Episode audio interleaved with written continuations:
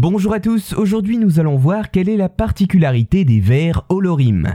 Il existe tellement de figures de style dans la langue française que l'on pourrait passer une vie entière sans en rencontrer certaines, et notre exemple du jour peut facilement faire partie de cette catégorie. Et plus que de simples exemples insolites des possibilités que nous réserve notre langue, les vers holorimes peuvent mettre en valeur l'importance de la grammaire et de l'orthographe de certains mots que nous utilisons. Mais alors, les vers holorimes, c'est quoi? Eh bien, ce sont des vers qui sont entièrement homophones. Concrètement, là où dans des rimes dites classiques, les rimes sont faites sur les dernières syllabes d'un vers, eh bien les vers holorimes sont des cas particuliers où la rime est constituée par la totalité du vers. Pour résumer, on pourrait ainsi dire que les poèmes holorimes font rimer des vers entiers. Ambitieux, n'est-ce pas? Eh bien nous allons voir quelques exemples par la suite. Bien que la figure de style soit ancienne, c'est au 19e siècle qu'elle prend de l'ampleur et que plusieurs personnalités de lettres tentent de se l'approprier. Le premier sonnet recensé entièrement constitué d'holorimes est l'œuvre du poète français Jean Goudeski en 1892. Par exemple,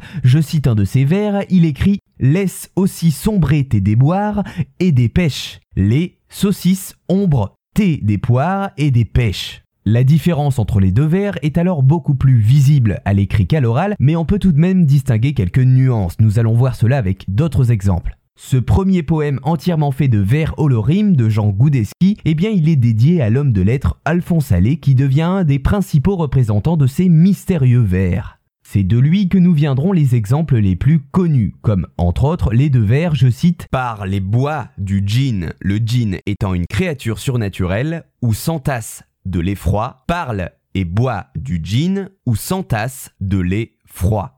Vous l'aurez compris, cette figure de style repose sur des contraintes d'écriture que l'on pourrait qualifier d'extrêmes. Les poèmes holorimes sont alors souvent plus des prouesses que des œuvres de littérature cohérentes. Néanmoins, certains auteurs arrivent tout de même à articuler technique et sens, comme Victor Hugo qui écrit, je le cite, Et ma araignée, ogre illogique est là, aimable aime à régner au gris logis qu'elle a.